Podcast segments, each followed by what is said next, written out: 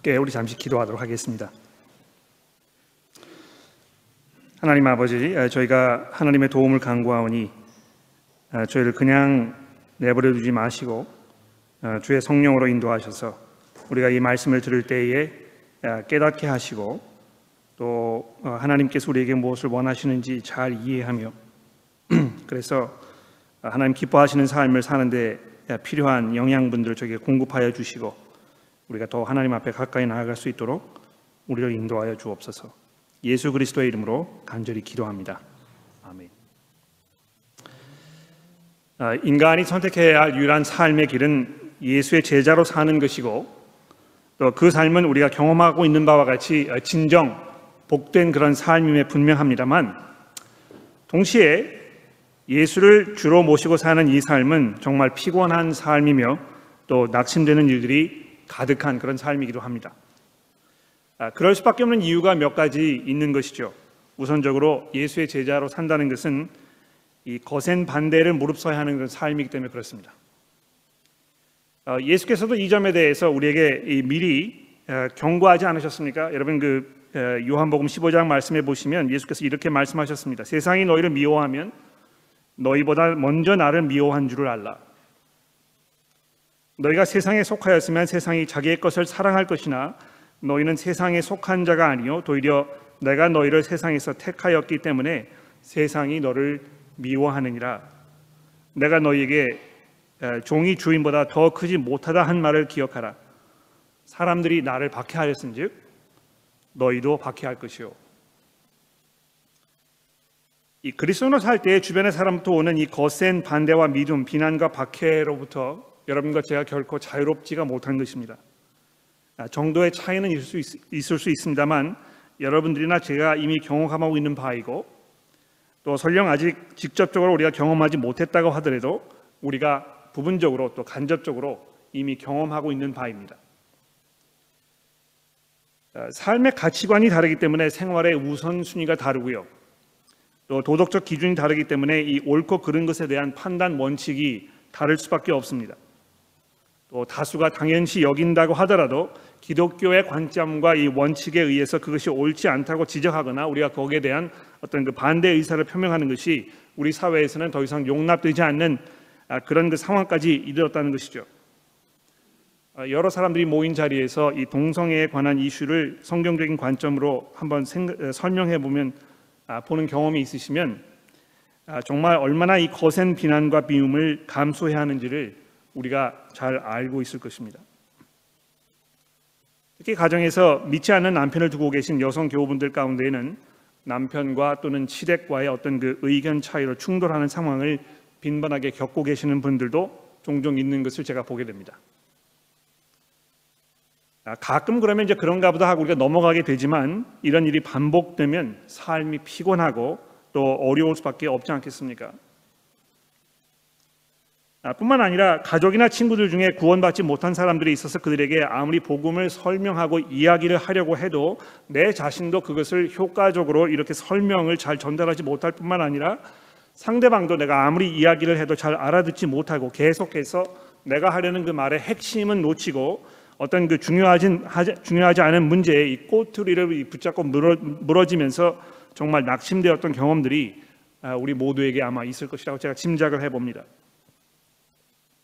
또 내 자신을 돌아보면서 믿음이 그렇게 많이 자란 것 같지 아니하고 성숙된 변화가 잘 일어나지 않는 것처럼 느껴질 때, 또 주위에 있는 대다수의 형제나 자매들의 삶도 별반 다르지 않을 때에, 특히 내가 말씀으로 섬기고 위해서 기도하며 또 시간과 수고를 투자해서 섬기는 이들이 나의 헌신에도 불구하고 늘 제자리를 맘돌고 있는 것처럼 보일 때에 정말 낙심되고 피곤함이 몰려오는 것을 우리가 피할 수가 없는 것입니다. 아, 그래서 어, 우리 교회 이제 이 세워주기 그룹을 인도하고 계시는 우리 교우 여러분들을 위해서 어, 여러분과 제가 함께 기도하는 일에 열심을 내야 되지 않을까 생각합니다. 이분들이 지치고 또 낙심하지 않도록 아, 이렇게 우리가 힘써 기도하는 일은 우리 믿음의 건강한 성장을 위해서 우리 교회에 정말 필수적이고 중요한 아, 그런 이슈가 아닐까 생각하는 것입니다. 자, 근데 이런 상황 속에서요, 우리가 어, 어떻게 무엇으로부터 다시 힘을 얻고 용기를 내며 천국의 소망을 놓지 아니하고 우리가 끝까지 인내하면서 우리 앞에 놓인 이 믿음의 경주를 살아갈 수 있겠습니까? 어, 오늘 본문 말씀은 아닙니다만 어, 제가 주중에 이제 설교를 준비하면서 이 계속해서 이 히브리서에 있는 말씀을 생각하지 않을 수 없었는데요. 히브리서 12장에 있는 말씀을 잠시 한번 살펴보십시오. 아, 믿음의 주여 2절입니다. 믿음의 주여 또 온전케 하시는 이인 예수를 바라보자. 그는 그 앞에 있는 기쁨을 위하여 십자가를 참으시고 부끄러움을 개의치 아니하시더니 결국 하나님 보좌 우편에 앉으셨느니라. 너희가 피곤하여 낙심하지 않기 위해서 죄인들을 아, 죄인들이 이같이 자기에게 거역한 일을 참으신 일을 너희가 생각하라. 아, 이렇게 이 히브리서의 저자가 우리에게 권면해주고 있습니다. 아, 이 부분을 기록하면서 아마 그 오늘 설교의 본문인 이 마태복음 26장 47절 이하의 말씀을 아, 이분이 묵상하지 않았나 제가 이렇게 짐작을 해봅니다. 이 말씀에는 오늘 본문 말씀에는 이 죄인들이 예수 앞에 나와서 그분을 거역하고 그분을 실망시키고 불타오르는 어떤 그 적개심으로 모래하게 되었는가 또 그 와중에도 예수께서 그 모든 것을 참아내시면서 어떻게 굳건하게 하나님의 그 뜻에 순종하시는 삶의 길을 걸어가셨는가에 대해서 우리에게 증거해주고 있습니다. 네, 여러분 히브리서의 저자가 말씀하고 있는 것처럼 이 순간에 예수님을 생각할 때 그분께서 이 모든 것을 참아내시면서 인내하시고 아, 이그 길을 걸어가셨던 그 모습을 우리가 기억할 때에 바로 그것이 여러분과 저에게 힘이 되어서 우리가 피곤하고 낙심되는 일을 겪을 때에 그것을 견디게 해 줄 것이라고 이 말씀하고 있는 것입니다. 아 그래서 아, 이거 이제 뭐 그 오늘 본문 말씀이 이 목양적 가치가 있다 이제 이렇게 얘기하는데 그 pastoral importance 목양적인 가치가 아주 농후한 것입니다. 우리가 이 말씀을 묵상하면서 지금 우리에게 꼭 필요한 이 영적 재충전의 시간 또 이 풍성한 그 위로가 우리 마음속에 찾아오기를 기도하면서 아, 우리 이 본문 말씀을 잠시 한번 살펴보도록 합시다. 아, 이 말씀을 보시면 정말 예수께서 이 최악의 상황을 만나셨다는 아, 그런 그 상황적 설명과 또 그 상황 속에서 그분께서 어떤 모습을 보이셨는가를 우리에게 좀 증거해 주고 있습니다. 아마 이 자리에도 정말 많은 어려움을 겪고 계시고 또 큰 고통 중에서 신음하며 하나님 앞에 기도하는 마음으로 이 자리에 나오신 분들 계실 텐데요. 아, 잠시 나의 그 상황을 좀 접어두고 아, 우리 예수께서 어떤 상황에 처하셨었는지 우리 잠시 한번 생각해 보도록 합시다. 이 본문 속에 네 그룹의 등장 인물들이 등장을 하는데요. 우리 참, 아, 차례대로 잠시 한번 살펴보도록 그렇게 하겠습니다. 아, 가론 유다가 이제 제일 먼저 등장하죠. 47절에 마태가 그에게 열둘 중에 하나인 유다라는 이 보충 설명을 붙여 놓으면서 아, 이 사람은 이제 등장시키고 있습니다. 아, 열둘 중에 하나라 이렇게 설명을 하지 않아도 우리가 이미 잘 알고 있을 텐데 구태여 여기 이렇게 소개하는 이유가 무엇이겠습니까? 열둘 중에 하나 예수께서 손수 뽑으셨던 이들 중에 가장 가깝고 또 가장 가까이 두셨던 가장 귀하게 여기셨던 이들 중에 한 사람 가장 가까이서 예수를 경험했기 때문에 그분이 무엇보다도 어떤 분이신가를 잘 알고 이해했어야 할 바로 그 유다라고 마태가 지금 힘주어서 말하려고 하는 것입니다. 또 이 48절에 보십시오. 그 이름을 말하지 아니하고 예수를 파는 자 이렇게 부르고 있지 않습니까? 이것도 역시 이 안타까운 상황을 더 큰 슬픔으로 우리 마음속에 각인시켜 주고 있습니다. 어, 무엇보다 이제 이게 그 문자적으로 우리가 해석하면 예수를 넘겨줄 자라 이런 그 뜻인데요. 마치 예수께서 자기 것인 양, 자기가 마음대로 사고 팔고 있는 자신의 소유물인 양 이렇게 생각하고 있는 이 유다의 매정함이 여기 스며 있는 것입니다. 뿐만 아닙니다. 48절에 보십시오. 유다가 이미 내가 입 맞추는 자가 그이니라고 예수를 붙잡으러 온 그 사람들과 이미 암호를 정해 두었다고 설명해 주고 있습니다. 여러분 그 입 맞추는 것이 친근함에 이 하다는 것의 최고의 표현이기 때문에 아, 유다의 이런 행동이 더욱 비정하게 느껴집니다만 그것보다 더 큰 의미의 이 아이러니가 여기에 담겨 있는데요. 여러분 그게 보이십니까? 시편 2편 12절 말씀해 보시면 시편 기자가 여호와 하나님께서 기름 부으신 왕 그의 아들에게 입 맞추라고 온 세상 사람들 향해서 특히 이 세상 군왕들을 향해서 부르고 있습니다. 또 그렇게 하지 아니하면 즉 이 아들에게 입 맞추지 아니하면 진노하심으로 너희가 길에서 망하리니 그의 진노가 급하심이라 이렇게 경고하고 있는 것입니다. 그러니까 빨리 하나님께서 임명하신 이 세상의 통치자이신 이분에게 돌아서서 그분에게 무릎을 꿇고 그것만이 아니고 그분에 나아가서 입을 맞추라고 이렇게 지금 시편 기자가 우리에게 예, 권면해주고 있는데요. 아, 이렇게 보았을 때 이 메시아에게 입을 맞추는 것이야말로 하나님을 향한 진정한 예배의 모습이라고 우리가 얘기할 수 있겠죠. 그렇죠? 하나님의 진노하심을 피할 수 있는 유일한 길이 되는 것입니다. 그런데 유다는 공교롭게도 그 방법을 선택하여 자기의 구주로 오신 그분을 악한 자들의 손에 넘겨주려 하였으니 그의 이 악한 의도에 이 밑도 끝도 없는 그의 그 의도가 우리 눈에 보이지 않습니까? 유다가 49절에서 랍비어 안녕하시옵니까? 라고 내뱉은 이 인사의 말 속에 숨겨 있는 이 아이러니도 생각해 보십시오. 여기 안녕하시옵니까? 라는 이, 문, 이 말은요, 문자적으로 기뻐하십시오 하는 말입니다.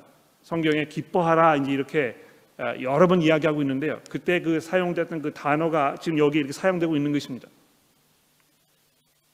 물론 이 말이 이 히브리어의 샬롬 평화가 있을진저 하는 어떤 그 인사치의 말이 말임에 분명합니다만 지금 이 순간 기쁨이 있을 수 없고 평화가 소진되어 고통과 상처만이 있는 이 순간을 이렇게 부르고 있는 유다의 이 잔인함과 이의 이 매정함 그 앞에서 예수께서 과연 어떤 심정이셨는지 여러분 상상이 가십니까? 아마 유다의 멱살을 붙잡으면서 어떻게 내가 나에게 이럴 수가 있겠느냐 아, 그에게 달려 들으셨을 법한데요. 그렇게 하지 아니하시고 50절에 보시는 대로 친구여 이렇게 부르고 계신 것입니다. 아직도 예수께서는 유다에게 또 한 번의 회개의 기회를 주고 계십니다만 내가 무엇을 하려고 왔는지 행하라 하는 이 말씀에서 아버지 하나님의 그 뜻에 믿음과 순종으로 온전히 자신을 맡기고 계시는 그 모습을 우리가 동시에 보게 되는 것입니다. 여러분 믿음이라는 것은 하나님의 뜻을 구하였을 때 이 고통과 희생이 따르더라도 그것을 피하지 아니하고 거기에 순종하는 사실이라는 것을 예수께서 지금 여러분과 저에게 직접 보여주고 계신 것입니다. 그렇지 않습니까?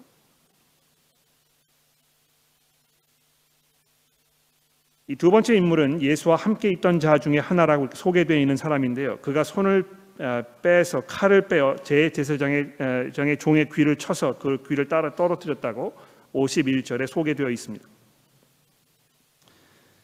아, 사도 요한이 요한복음 18장에서 이 사람이 이제 베드로라 이렇게 이름을 거론하고 있습니다만 마태는 그가 베드로였다는 점을 강조하기보다는 그가 예수와 함께 있던 자 중에 하나라고만 이렇게 소개하고 있는데 왜 그랬을까요? 아, 마치 유다를 소개하면서 열둘 중에 하나였다 이렇게 소개한 것과 같은 이유인데요. 예수와 함께 있었기 때문에 예수님의 생각을 가장 잘 알았을 것이고 예수님께 가장 잘 배웠던 사람임에도 불구하고 이렇게 했다는 것을 지금 강조하고 있는 것입니다. 그냥 육체적으로만 옆에 붙어 있던 자가 아니었고요. 선생님의 삶의 모습과 그 생각과 그 가치를 가장 가까이 바라보면서 감동되고 확신했어야 할 그가 예수를 붙잡기 위하여 무지막지한 무력을 동원해서 몰려왔던 이 무리들과 별반 다르지 않은 그 모습으로 그도 칼을 뽑아 대응하려고 혈기를 부르는 이 상황에서 예수께서 과연 무슨 생각을 하셨겠습니까? 마태가 계속해서 마가복음을 이 마태복음을 통해서요 예수를 따른다는 것이 무엇인가 예수의 제자로 산다는 것이 무엇인가? 아, 이 문제를 계속 언급하고 있는데요. 아, 예수의 열두 제자 중에 한 사람 또는 예수와 함께 있던 이 사람이 이 결정적인 순간에 아, 예수의 그 모습을 담지 못하고 자기의 이 그 육체적인 생각과 그 혈기에 사로잡혀서 즉각적으로 죄악된 모습으로 반응하는 아, 이런 그의 모습 속에서 혹시 우리의 이 모습을 우리가 발견하지 않나 돌아보게 됩니다. 여러분 위기에 놓여 계십니까? 어려운 상황에 처해 있습니까? 내가 정말 하나님의 그 말씀에 순종하는 모습으로 살아가다가는 내가 패가 망신하거나 뭐 이 경제적인 엄청난 손실을 입거나 내 관계가 다 깨지거나 이렇게 할 것 같아서 내가 도저히 거기에 순종할 수 없겠다고 이렇게 생각이 되는 경우는 없습니까? 그런 순간이 다가왔을 때 어떤 선택을 하는 것입니까?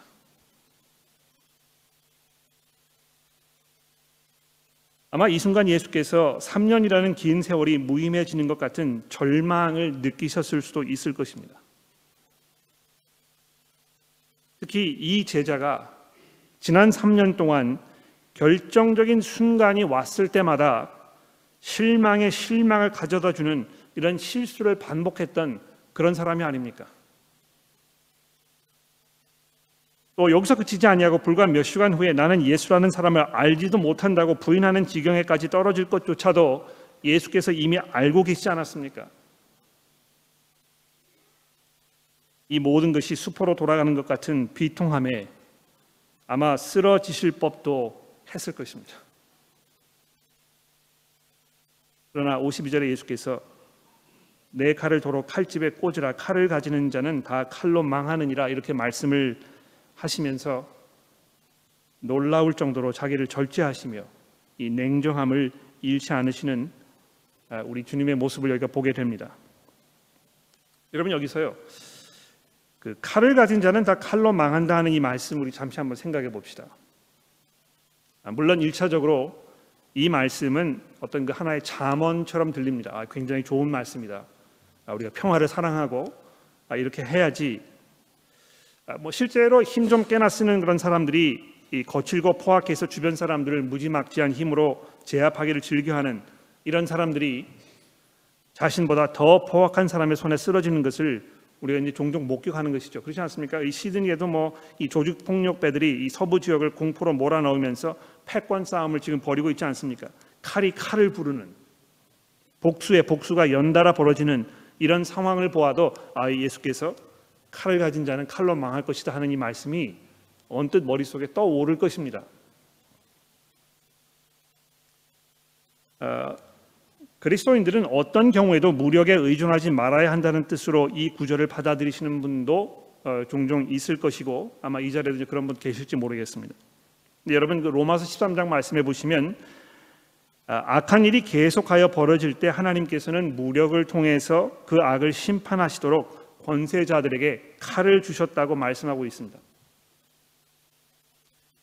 아, 칼을 손에 들 수밖에 없는 상황이 있다면 그것은 이 악함이 극치에 달했기 때문에 더 이상 다른 평화적인 방법으로 그 악을 해결할 수 없어서 어쩔 수 없이 무력 대응을 할 수밖에 없는 상황이 있다는 것을 성경이 분명히 말씀하고 있는 것입니다.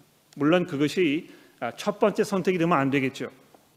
또 내가 정말 가능한 모든 그런 그 조치들을 다 취했고 이제 더 이상 이 무력 대응밖에는 없다는 것을 우리가 확신할 수 있는 어떤 그 근거가 무엇인가에 대해서 논란이 많이 있을 수 있을 것입니다. 그러나 원칙적으로 따져보면 성경이 분명히 그런 상황이 있을 수가 있게 될 것이고 그렇게 되었을 때 무력을 사용할 수밖에 없다는 이런 전제가 분명히 성경에 담겨 있는 것입니다.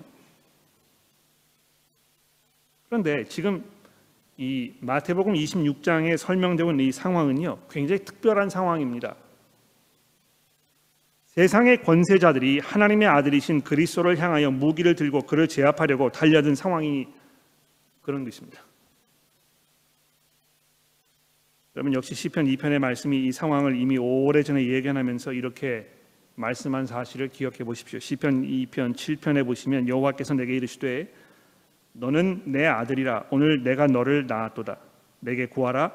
내가 이방 나라를 유업으로 주리니 내 소유가 땅 끝까지 이르리로다. 내가 철장으로 그들을 깨뜨리며 질그릇같이 부수리라 하시도다. 즉 칼로 남을 제압하려는 사람들이 보통 칼로 망하게 되는 경우가 사실입니다만 특히 이 하나님의 아들이신 그리스도를 향하여 전쟁 선포를 하였을 때 그리스도께서는 그들을 철장을 마치 철장으로 질 그릇을 아, 부시듯이 그들을 무너뜨리실 것이라고 성경이 경고하고 있는 것입니다. 여러분 뭐 세상에서 어, 교회를 향하여 그리스도를 향하여 믿는 성도들을 향하여 칼을 갈면서 곤경에 빠뜨리고 또이 어, 박해하고 하는 이런 상황을 우리가 보았을 때 위기 의식을 느끼고 야 이거 이제 우리가 이러다 망하게 되는 것이 아닌가 뭐 이런 그 염려가 분명히 있을 수 있을 것입니다. 그러나 여러분 이 52절의 말씀을 보십시오. 예수께서 뭐라고 말씀하셨습니까? 내가 내 아버지께 구하여 지금 열두 군단 더 되는 천사를 보내시게 할 수 없는 줄로 너희가 생각하느냐? 여러분 이 칼과 몽치를 가지고 달려든 이들에게 하나님께서는 하늘에 열두 군단도 더 되는 천사들을 보내셔서 그들을 응징할 수 있으셨을 것입니다. 여러분 이 어처구니 없는 상황을 생각해 보십시오. 예? 하나님의 아들이신 예수를 붙잡기 위해서 칼과 몽치를 들고 온 이 사람들의 이 무모함, 성난 사자를 제압하겠다고 파리채를 들고 나타난 이런 꼴인 것입니다. 이것은 우리로 하여금 장차 예수께서 재림하여 이 땅을 심판하실 때 그 날을 바라보게 하는 것입니다.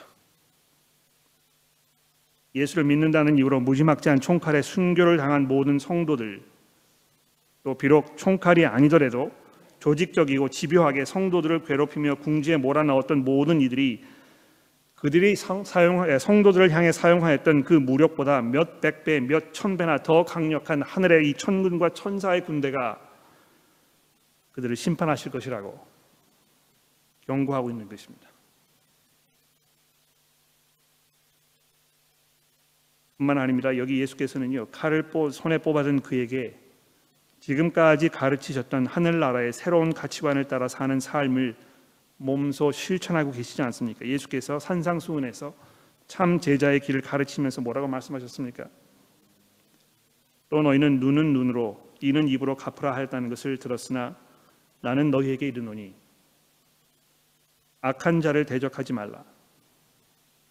누구든지 내 오른편 뺨을 치거든 왼편도 돌려대며 또 좀 더 내려가서 5장 43절에 이렇게 말씀하셨습니다. 내 이웃을 사랑하고 내 원수를 미워하라 하였다는 것을 너희가 들었으나 나는 너희에게 이르노니 너희는 원수를 사랑하며 너희를 박해하는 자를 위하여 기도하라. 이같이 한즉 하늘에 계신 너희 아들, 아버지의 아들이 되리니 이는 하나님이 그 해를 악인과 선인에게 비추시며 비를 의로운 자와 불의한 자에게 내려 주심이니라. 이런 내용을 순간 다 팽개쳐 버리고 손에 칼을 뽑아든 그 제자의 경솔함을 보시면서 예수께서 절망 중에 절규하셨을 법도 하건만 이 순간에도 예수께서 하나님의 말씀을 기억하시면서 흔들리지 않는 모습을 보이고 계신 것입니다. 유다는 예수께 다가와서 입을 맞추었고 그래서 그는 결코 참 제자가 아니었고 또 한 제자는 예수를 지키겠다고 칼을 뽑아 들면서 예수께서 가르치신 모든 것들을 순간적으로 모두 부인하였다면 이 56절에 있는 다른 모든 제자들은 다 그 순간 예수를 버리고 도망하였다고 얘기합니다. 여러분 불과 몇 시간 전인 이 31절에 35절 말씀해 보면 그들이 한결같이 주와 함께 죽을지언정 주를 부인하지 않겠노라고 장담했던 사람들이 아닙니까? 아, 이것도 참 아이러니가 아닐 수 없는데요. 여러분 그 아, 훨씬 더 앞으로 넘어가셔서 그 19장을 가 보시면 27절에 베드로가 대답하면서 이렇게 얘기합니다. 보소서 우리가 모든 것들을 다 버리고 주를 따라 싸운데 이렇게 말하는 장면이 있습니다. 한 부자 청년이 자신의 많은 재산을 포기하지 못하고 예수께로부터 등을 돌리는 그 장면 바로 직후에 나온 그 말인데요. 예수께서 그때 뭐라고 말씀하셨습니까? 참 제자가 되려면 그, 그 부자 청년에게 내가 가진 거 다 팔아 가지고 가난한 사람들에게 주고 와서 나를 쫓아라. 그 말을 들은 그 청년이 거기에 순응하지 못하고 등을 돌리면서 예수께로부터 멀어지자 예수께서 뭐라고 말씀하셨습니까? 부자가 천국에 들어가는 것은 마치 낙타가 바늘귀에 들어가는 것보다 어렵다. 불가능하다는 말입니다.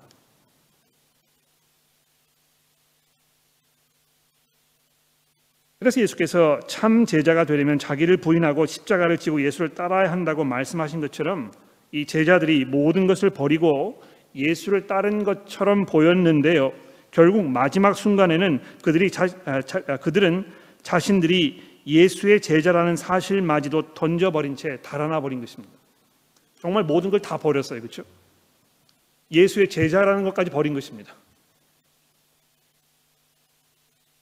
그 자리에 홀로 남으신 예수께서 도망치는 제자들의 멀어지는 뒷모습을 보면서 무너지셨을 법도 합니다만 우리 주님께서 그러지 아니하시고 자신을 잡으러 온 이 성난 무리를 어떻게 대하셨습니까? 어, 대제사장들과 백성들의 장로, 백성의 장로들에게 파송된 이 큰 무리가 칼과 몽치를 가지고 나타났다고 47절이 증언하고 있는데요. 이것을 보시고 예수께서 그들에게 너희가 강도를 잡는 것 같이 나를 잡으러 온 것이냐 이렇게 반문하셨습니다. 하늘의 아버지께서 완전하신 것처럼 완전하셨던 그분 율법의 참 뜻을 알고 계셨기 때문에 표면적인 순종이 아니고 이 마음속 깊은 곳에서 우러나는 진정한 순종으로 하나님을 섬기셨던 그 유일하신 그분께서 대제사장들과 백성들의 장로들로부터 강도와 같은 대우를 지금 받으시면서 수모를 겪고 계시는 것입니다.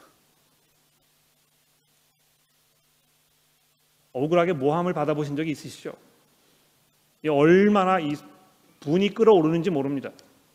내가 누구인데, 내가 얼마나 고결한 생각을 가지고 있는데, 내 행동이 얼마나 순결하고 깨끗한데, 내 의도가 얼마나 분명하게 하나님 앞에 흠이 없는 것이었는데도 불구하고 나를 향해서 모함하고 이뭐 거친 말을 내뱉는 이 사람을 우리가 바라보았을 때 참을 수가 없는 것입니다.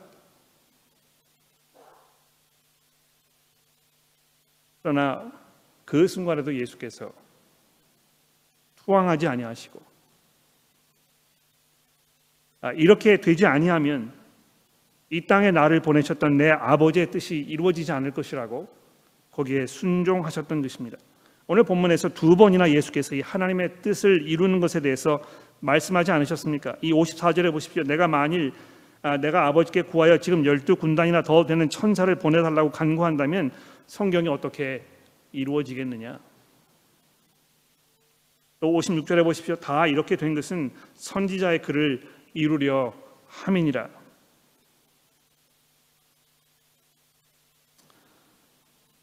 이 본문 말씀은요 하나님의 아들을 무력으로 제압하려는 인간의 그 무모함과 그것을 관철시키기 위해서 배반과 음모와 거짓과 포악함을 불사하면서 달려드는 이 세상을 바라보시면서 바로 그런 자들을 하나님과 화해시키기 위하여 그들이 하나님께로부터 용서를 얻을 수 있는 길을 열시기 위해서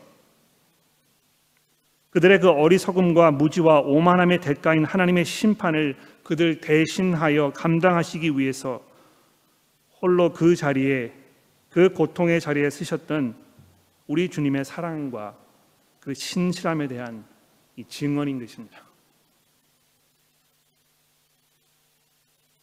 아버지의 뜻을 이루시려고 예수께서 이 길을 선택하시고 죽음의 길을 가셨습니다. 마태가요 예수께서 이 땅에 태어나신 그 첫 순간부터 그 아들을 보내신 하나님의 아버지의 뜻에 대하여 무엇이라고 증언하였습니까? 천사가 마리아에게 나타나서 내가 아들을 낳으리니 그 이름을 예수라 하라. 이는 그가 자기 백성을 그의 죄에서 구원할 자임이라. 또 좀 더 내려가서 이 모든 일이 된 것은 주께서 선지자로 하신 말씀을 이루려 함이니 이르시되 보라 처녀가 잉태하여 아들을 낳을 것이요 그 이름을 임마누엘이라 하리라 하셨으니 이를 번역한즉 하나님이 우리와 함께 계시다 함이니라. 여러분 그 이 상황을 좀 생각해 보십시오. 하나님께서 우리와 함께 하시기 위하여 그 아들을 이 땅에 보내시지 않았습니까? 그런데 그 아들과 함께 하였던 이 모든 사람들이요 다 예수를 버리고 도망간 것입니다. 하나님께서 그들과 함께 하시기 위하여 여기 찾아오셨는데도 불구하고 그 순간 하나님을 등지고 달아나려는 인간의 그 본성이 여기에서조차도 끝까지 그 결실을 맺고 있는 것입니다.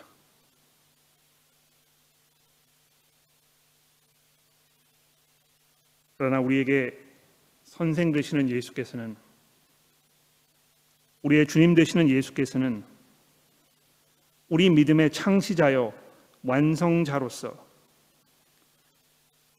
아버지 하나님의 그 뜻에 순종하며 사는 것이 무엇인지 참 제자로 사는 것이 무엇인지 다시 한번 우리에게 분명하게 보여주시고 계십니다. 예수께서 우리에게 보여주신 제자의 삶은 하나님의 뜻하신 말을 성취하는 것이 언제나 고난을 수반하고 또 그 뒤에야 비로소 성취되며 그 후에야 영광이 나타난다는 사실을 우리에게 말씀해 주고 있습니다.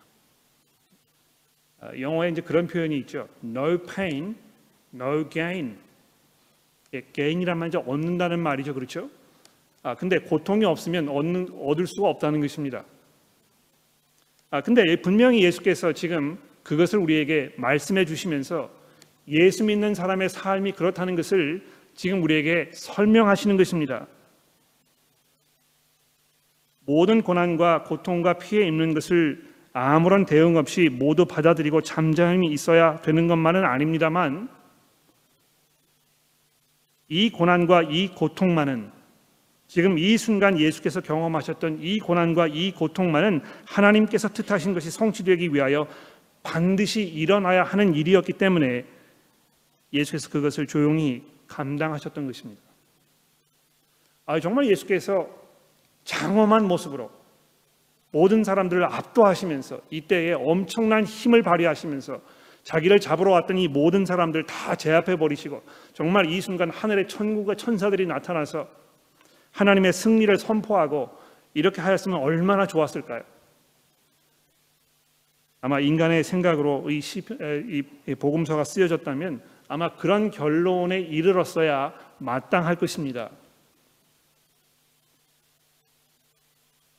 그러나 하나님께서는 그 뜻하신 바를 이루시기 위해서 죄인들을 용서하셔서 자기의 자녀로 삼으시고 그래서 우리와 함께 영원토록 거하시기 위하여 이 길을 선택하셨던 것입니다. 그 아들의 고난을 통해서 그 고통받는 이 아들의 이, 이 그, 그 고난을 통해서 또 그 모습을 바라는 여러분 모두가 또 저와 함께 아 우리의 승리가 우리의 영광이 일시적인 고난과 고통을 겪지 않으면 안 되는 것이구나 이거 얘기해주고 있다는 것입니다. 하나님께서 항상 인간의 나약함을 통해 일하신다고 성경이 말씀하고 있지 않습니까? 여러분 그 고린도 후서의 말씀 기억하십니까? 아, 고린도서 2장에 보시면 사도 바울이 이렇게 얘기합니다. 형제들아 내가 너희에게 나아가서 하나님의 증거를 전할 때에 말과 지혜의 아름다운 것으로 하지 아니었나니 내가 너희 중에서 예수 그리스도와 그 십자가에 못 박히신 것 외에는 아무것도 알기로 작정하지 아니하였습니다. 내가 너희 가운데 거할 때 약하고 두려워하고 심히 떨었노라 내 말과 내 전도의 설득력이 아, 선도함이 설득력이 있는 지혜의 말로 하지 아니하고 다만 성령의 나타나심과 능력으로 하여 너희 믿음이 사람의 지혜에 있지 아니하고 다만 하나님의 능력에 있게 하려 하였노라. 여러분 우리가 제자로 살면서 아, 세상에서 미움을 받고 보잘것없는 것처럼 보이고 정말 뭐 하찮은 존재들처럼 보이는 것이 당연합니다만 어, 하나님께서 그렇게 하신 이유가 있습니다. 마치 예수께서 고난을 당하시고 그 후에 영광에 들어가셨던 것처럼 여러분과 저의 고난을 통해서 인간의 나약함 중에도 일하시는 하나님의 그 능력과 그것으로 하여 오직 우리가 하나님께만 의지하게 하려는 이 하나님의 뜻이 있었다는 것을 여러분 우리 기억해야 할 것입니다. 오늘 본문 말씀 통해서 참 제자의 삶이 무엇인지 다시 한번 돌아보게 됩니다. 여기에 등장했던 이 모든 사람들의 모습을 내 자신의 삶에 비추어 보면서 내가 과연 어떤 모습으로 우리 주님을 따라갈 것인가 내가 그분에게서 무엇을 배우고 있는 것인가? 내 삶이 정말 온전하게 그리스도를 위해서 바쳐지는 삶인 것인가? 돌아보며 또 회개하며 또 새로운 용기를 얻는 교우 여러분들 되시기를 기도합니다. 기도하겠습니다. 하나님 아버지, 우리 앞에 서신 우리 주님의 그 찬란한 모습을 저희가 다시 한번 바라보게 됩니다. 아, 나약하고 무너지기 쉬운 우리 인간과는 다르게 끝까지 신실함으로 의연함으로 하나님을 향한 믿음으로 일관하셨던 우리 주님의 모습을 기억해 봅니다. 하나님 저희는 아, 그렇게 할 수 없고 또 그래서 매 순간 넘어지며 실패하지만 히브리서의 저자가 우리에게 권면하였듯이 우리의 실패와 우리의 나약함에서 눈을 들어 우리를 앞서가신 예수 그리스도를 아, 바라보게 하시고 그분을 생각할 때마다 매 순간 우리에게 주시는 하나님의 그 능력과 은혜를 우리가 경험하도록 도와주옵소서. 예수 그리스도의 이름으로 간절히 기도합니다. 아멘. 함께 찬송하겠습니다.